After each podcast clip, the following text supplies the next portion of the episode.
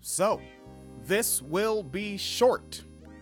And uh, it is short because this is unexpected news and there isn't much to say about it. Maybe we can get um uh, when Phoenix Calida is less busy. Maybe Phoenix Calida might share a word on a different episode.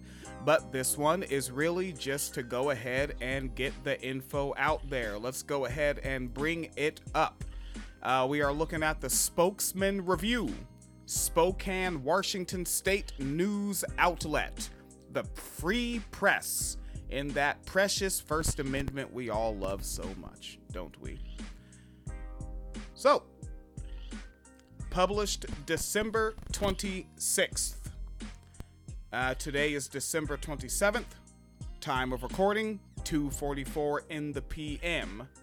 This was published mm, looks like a little under 24 hours ago. So definitely um Old Man William was off to bed. Article up. Shout out to Emma Epperly. Emma Epperly. And it looks like there's an additional writer on this one, which is uh, Emry Dinman. Emry Dinman. Emry is E M R Y. Dinman, D I N M A N. All right, and is actually a relatively recent employee with the uh, spokesman uh, the spokesman review over here. All right, let's get right into the darn thing.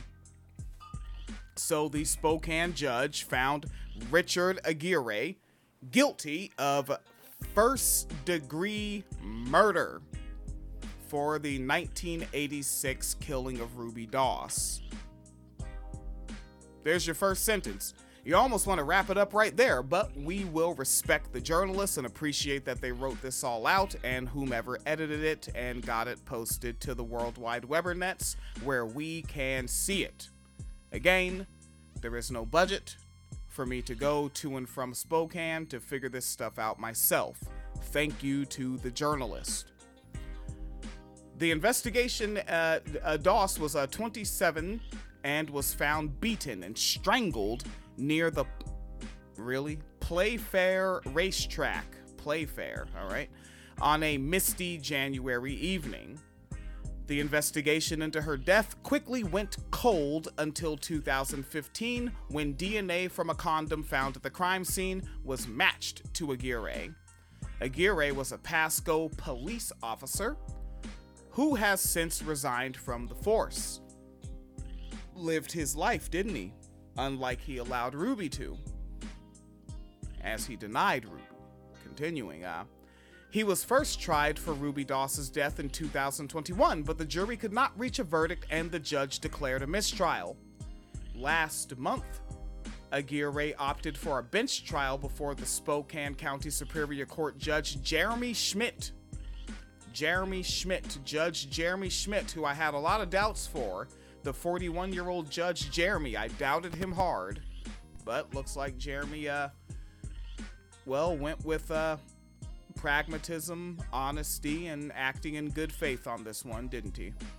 Continuing, uh, Jeremy Schmidt uh, gave the gave gave the uh, final say on the verdict after four weeks of testimony, and the attorneys gave their closing remarks last week, right before the um, whole holiday weekend business there.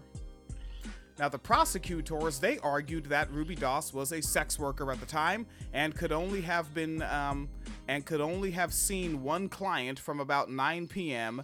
when she was last seen alive to 10:44 p.m. when police arrived after reports of a dead body in the area. They also pointed to Aguirre's statements to friends that he had uh, hit and choked a woman around that time, but that she was alive when he left.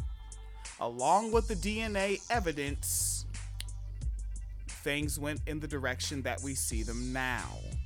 Continuing, Aguirre's attorney, Karen Lindholdt. Karen Lindholdt was working for the police officer and she argued in the trial that police did not thoroughly investigate other suspects and contaminated evidence, making the DNA unreliable.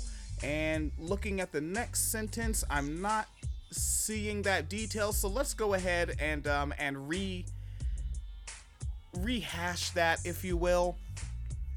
The argument that Karen Lindholdt brought forth was that maybe the DNA came from an office worker that opened it, or, or like a sec, you know, like a uh, an office secretary, you know, the person at the front who lets people into a building and back into cubicles and whatnot.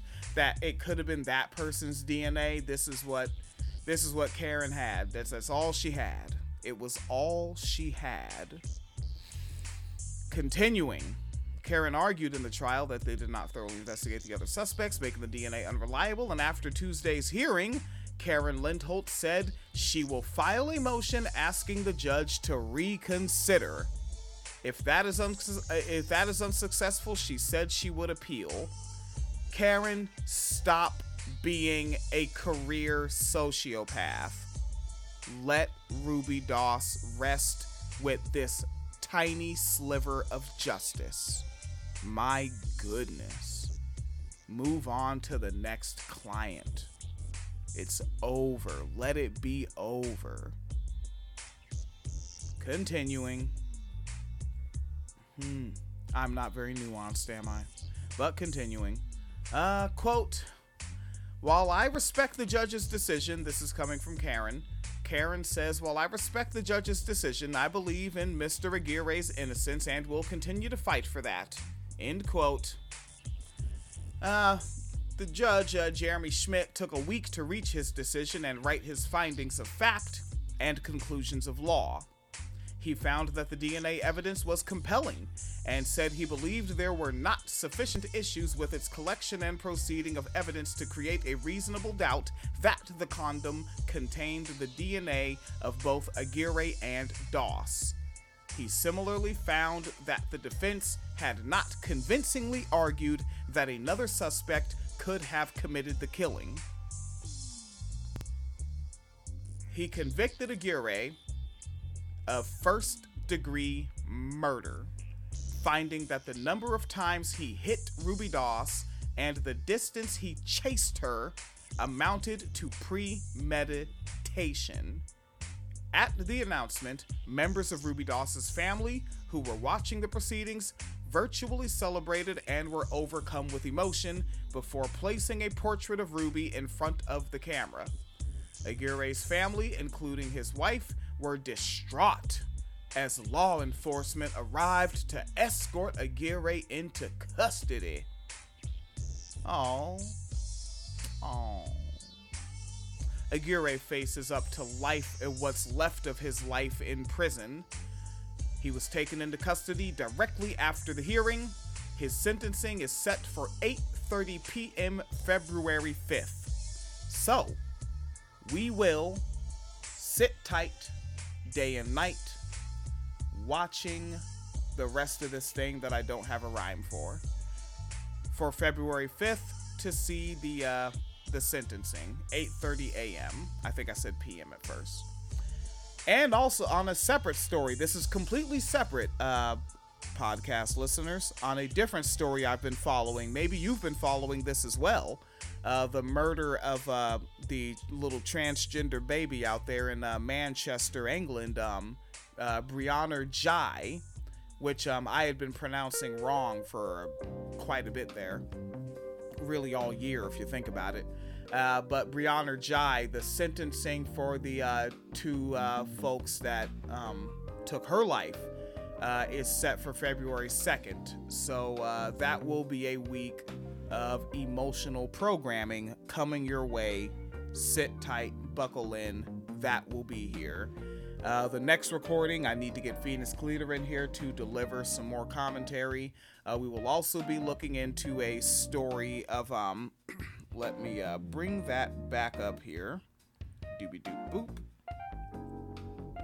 And yes, Andrew Mitchell, another police officer um, who has multiple cases, multiple charges, more than one trial to my understanding, and he was acquitted of one of them, but the jury wasn't allowed to know that he had other trials of similar crimes going on outside of that courtroom in other courtrooms at the time.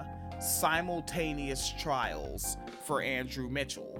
We will be covering that directly on the SWOP Cast. SWOPcast, S W O P, that's Sex Workers Outreach Project. Folks, uh, swopusa.org slash donate. And leave a little note. Leave a note with your donation saying, hey, that podcast is really neat. Please make more of them. And that will incentivize them to want to fund more of these programs. All right, folks. Uh, you know, as for me, I'm going to have a glass of water. We'll see if Jesus can do anything to that glass of water uh, to uh, make a small little toast to uh, Ruby Doss. Peace, homegirl. Peace.